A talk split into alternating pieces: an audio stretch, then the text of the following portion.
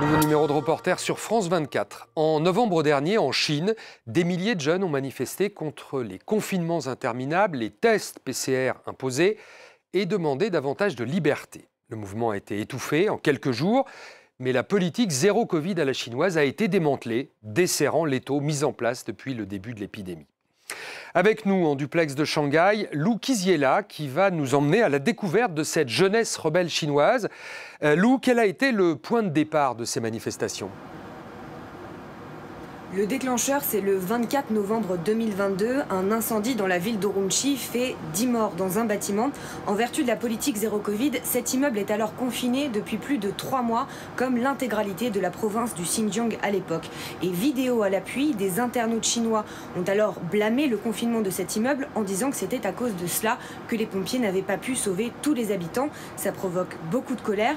Les jours suivants, dans plusieurs villes du pays, des veillées funéraires sont organisées en hommage aux mort d'Urumqi et tellement de monde s'y rassemble que peu à peu, la foule ose demander la fin de la politique zéro Covid, mais aussi plus de liberté. Certains critiquent même Xi Jinping. Vous l'avez dit, le mouvement est très vite réprimé, mais le simple fait que cette jeunesse ait osé manifester en Chine, ça disait quelque chose d'un ras-le-bol plus large, plus vaste que les mesures sanitaires dont nous avons voulu comprendre les causes. Alors on va découvrir tout de suite ce reportage Chine, génération confinée, un sujet de Lou Kiziela, Antoine Morel et Yann Chen.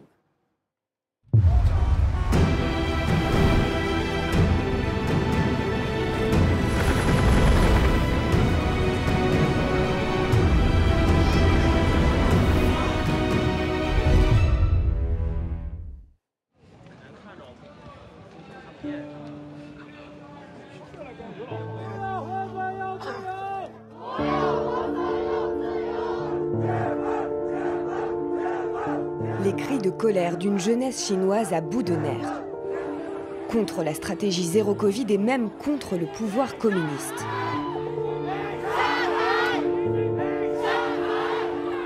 Fin novembre 2022, ces slogans résonnent à Shanghai, Pékin et partout ailleurs dans le pays. Du jamais vu depuis le mouvement étudiant de 1989. Oser ainsi défier les autorités chinoises paraissait impensable un mouvement spontané, sans meneur.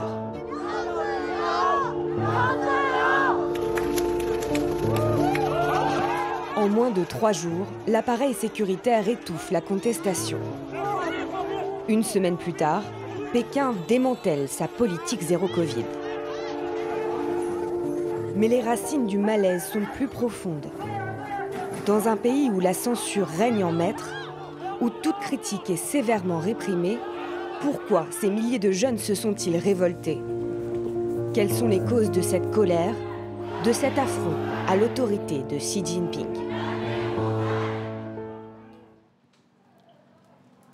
Après les manifestations, les arrestations se multiplient. Alors les témoignages sont très rares. Ce Shanghaïen, lui, veut raconter ce qu'il s'est passé. Pour sa sécurité, vous ne verrez pas son visage. Cette manifestation était pacifique et il n'y a pas eu de débordement de notre côté. Mais dès que vous alliez sur place, vous étiez arrêté. Tout de suite, la police emmenait les gens de manière très brutale. Nous avons tous ressenti la même peur à ce moment-là. Cette nuit-là, il échappe aux interpellations, mais l'un de ses amis passe deux nuits en prison. Cette répression éclair du mouvement le décourage. Il sera très difficile de former à nouveau une telle résistance. Ailleurs dans le monde, c'est normal d'exprimer ses revendications. Mais dans notre pays, on ne peut exprimer aucune opposition. Aucun débat n'est possible. Donc intérieurement, je me sens très impuissant. Mais je veux quand même lutter un peu. Si le jeune homme ose de telles critiques, c'est qu'il est excédé et traumatisé par le confinement de Shanghai pendant plus de deux mois au printemps dernier. Alors privé de revenus, il a dormi dehors pendant des semaines. J'étais à la rue parce que j'habitais dans un hôtel et je n'ai pas pu le payer pendant trop longtemps, alors ils m'ont mis à la porte. À l'extérieur, j'ai vu beaucoup de choses que les gens confinés n'imaginent même pas. De nombreuses personnes dormaient sur le trottoir et j'entendais des gens crier, j'entendais des gens dire qu'ils voulaient mourir. Les confinements stricts marquent toute une génération. À l'âge de l'indépendance, des centaines de millions de jeunes Chinois ont dû supporter l'enfermement. Les universités sont alors des forteresses sanitaires. Sous la politique zéro Covid, elles sont coupées du monde. À Shanghai, de mars à juin 2022, les élèves ont même interdiction de quitter leur dortoir. Une étudiante, dont nous protégeons l'identité, nous fait visiter la chambre où elle a été confinée.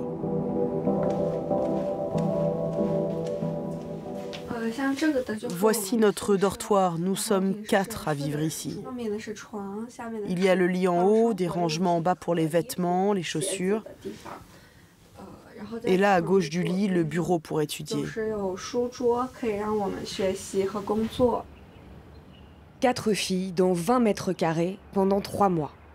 Elle suit les cours en ligne depuis son bureau, même les repas sont livrés dans la chambre. Seuls ses rideaux sur le lit lui offrent un semblant d'intimité. Assise sur cette chaise tous les jours, face à ce mur et à ce bureau, je trouvais la vie très monotone et ennuyeuse.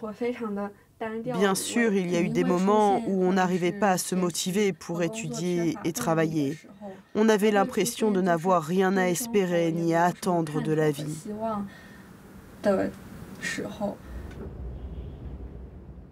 Une période difficile pour la jeune femme et pour ses pères. D'après un sondage mené par des psychologues, plus de 80% des étudiants à Shanghai souffrent de dépression et d'anxiété. À l'époque, je souffrais énormément de la solitude. Je ressentais aussi la détresse des autres étudiants. Tout ce qu'on nous disait, c'était d'endurer. Pour tenir psychologiquement, nous étions comme livrés à nous-mêmes. Critiquer ces mesures sanitaires les expose à des sanctions. Alors les étudiants confinés sur les campus trouvent d'autres moyens de relâcher la pression. Dans plusieurs universités, ces images deviennent virales. On y voit des élèves tourner en rond à quatre pattes. D'autres promènent des animaux en carton. Une mode, mais aussi une manière détournée de dénoncer l'absurdité de leur situation. Avec la levée des restrictions, les campus ouvrent à nouveau. L'étudiante peut maintenant réviser à l'extérieur, mais la plupart des cours et des examens sont toujours en ligne. Elle reste marquée par le confinement. Nous devons garder cette colère face à l'injustice et aux politiques déraisonnables qui nous ont été imposées. Sinon, on n'aura aucune chance de changer les choses. Cette envie de changement, c'est celle d'une partie de la jeunesse de la classe moyenne, urbaine et diplômée. La fronde reste donc minoritaire, mais elle inquiète un parti obnubilé par la stabilité sociale. Pour son allocution du Nouvel An, Xi Jinping finit son discours en s'adressant directement aux jeunes, comme une mise en garde. Les jeunes Chinois doivent cultiver leur dévouement à la patrie et rechercher le progrès pour faire rayonner leur jeunesse et être à la hauteur de notre époque.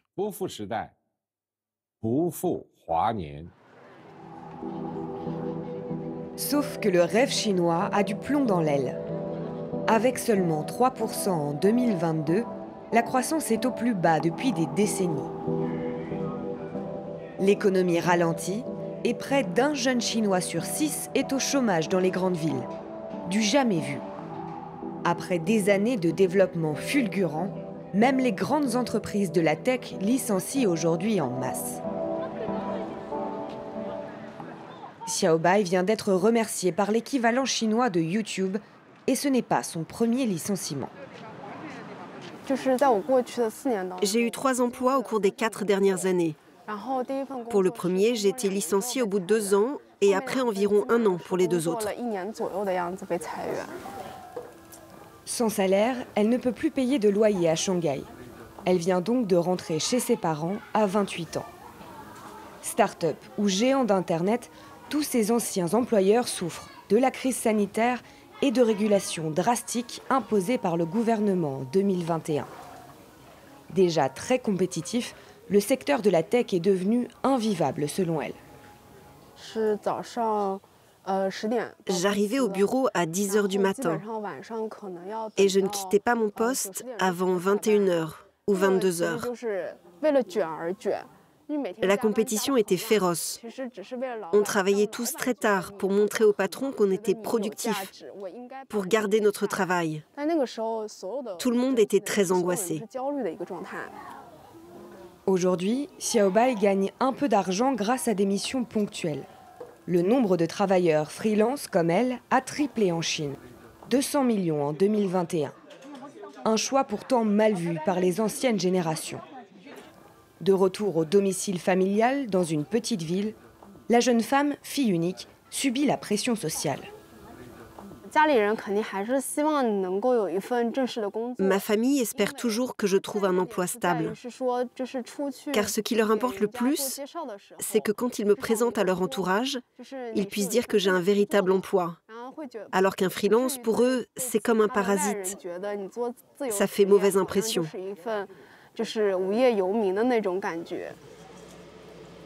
Pour d'autres jeunes, l'avenir ne s'écrit plus en Chine. Sur Internet, les recherches sur l'émigration explosent, mais le sujet est sensible. Pour contourner la censure, l'envie de partir a donc un surnom, run, comme le mot anglais courir. En chinois, le caractère run signifie l'humidité. Mais comme en lettres latines, il s'écrit comme le mot anglais run, c'est très pratique pour se référer à l'immigration et pour parler de l'envie de partir.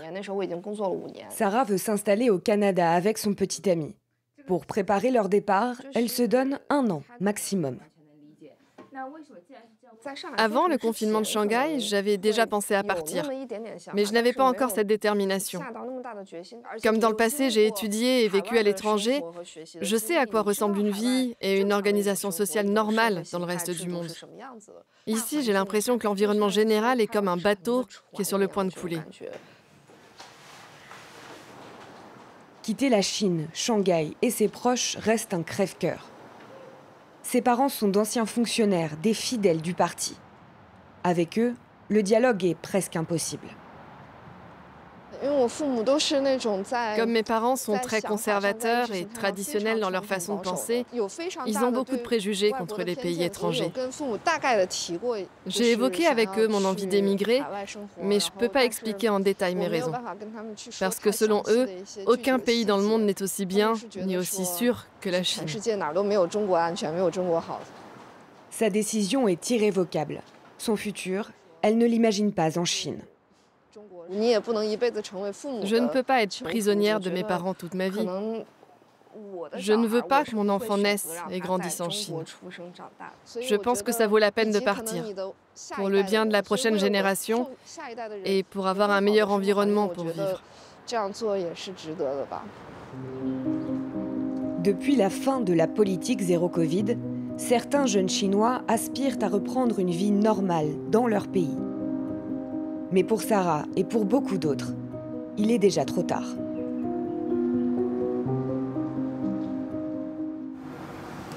Toujours à Shanghai en duplex, Lou Kiziela. Lou, comment est-ce que Pékin fait face à cette contestation? Sans surprise, les images des manifestations ont très vite été censurées et sur les lieux des rassemblements, notamment ici à Shanghai, il y a eu un déploiement policier massif pendant plusieurs semaines pour dissuader toute tentative de recommencer. On l'a entendu dans le reportage, plusieurs manifestants ont été arrêtés euh, sur place et aujourd'hui encore, la police chinoise continue les interrogatoires, voire les arrestations de personnes euh, repérées dans ces rassemblements. C'est très difficile de savoir exactement combien, mais on sait que quatre jeunes femmes ont été arrêtée euh, fin décembre. L'une d'entre elles a enregistré une vidéo avant d'être emmenée par la police. Elle s'appelle Tsao Jessing, elle a 26 ans, elle est éditrice. Je vous propose de l'écouter. Si vous voyez cette vidéo, c'est que la police m'a emmené comme d'autres amis avant moi. Ils ont dû signer leur mandat d'arrêt, mais le document ne dit pas quel est le chef d'accusation. La police refuse de dire combien de temps ils seront détenus, où et pourquoi. A priori, depuis cette vidéo, l'entourage de ces jeunes femmes n'a pas reçu plus d'informations sur leurs conditions de détention. Alors Lou, on sait que les conditions de tournage sont compliquées en Chine d'une manière générale. Quelles ont été vos difficultés pour ce reportage précisément? D'une manière générale, en tant que journaliste étranger, c'est très difficile de recueillir des témoignages ici, encore plus devant une caméra, et même pour des sujets qui ne sont pas sensibles. Ça arrive très souvent que des interlocuteurs potentiels euh, refusent de nous parler, de peur que le simple fait de donner une interview à un média étranger ne leur porte préjudice. Donc pour ce reportage, nous avons contacté beaucoup de jeunes Chinois qui auraient voulu s'exprimer, qui auraient aimé raconter leurs histoires, mais qui finalement ont décliné de peur que ça ait des conséquences. Et donc la sécurité de nos interlocuteurs, nous avons pris beaucoup de précautions pour les contacter, pour discuter avec eux et pour enregistrer leurs témoignages. C'est aussi pour ça que la plupart d'entre eux sont anonymes dans ce reportage. Lou Kiziela à Shanghai pour France 24. Merci euh, Lou, c'est la fin de ce magazine. Merci à vous de l'avoir suivi. On se retrouve la semaine prochaine pour un nouveau numéro de Reporter.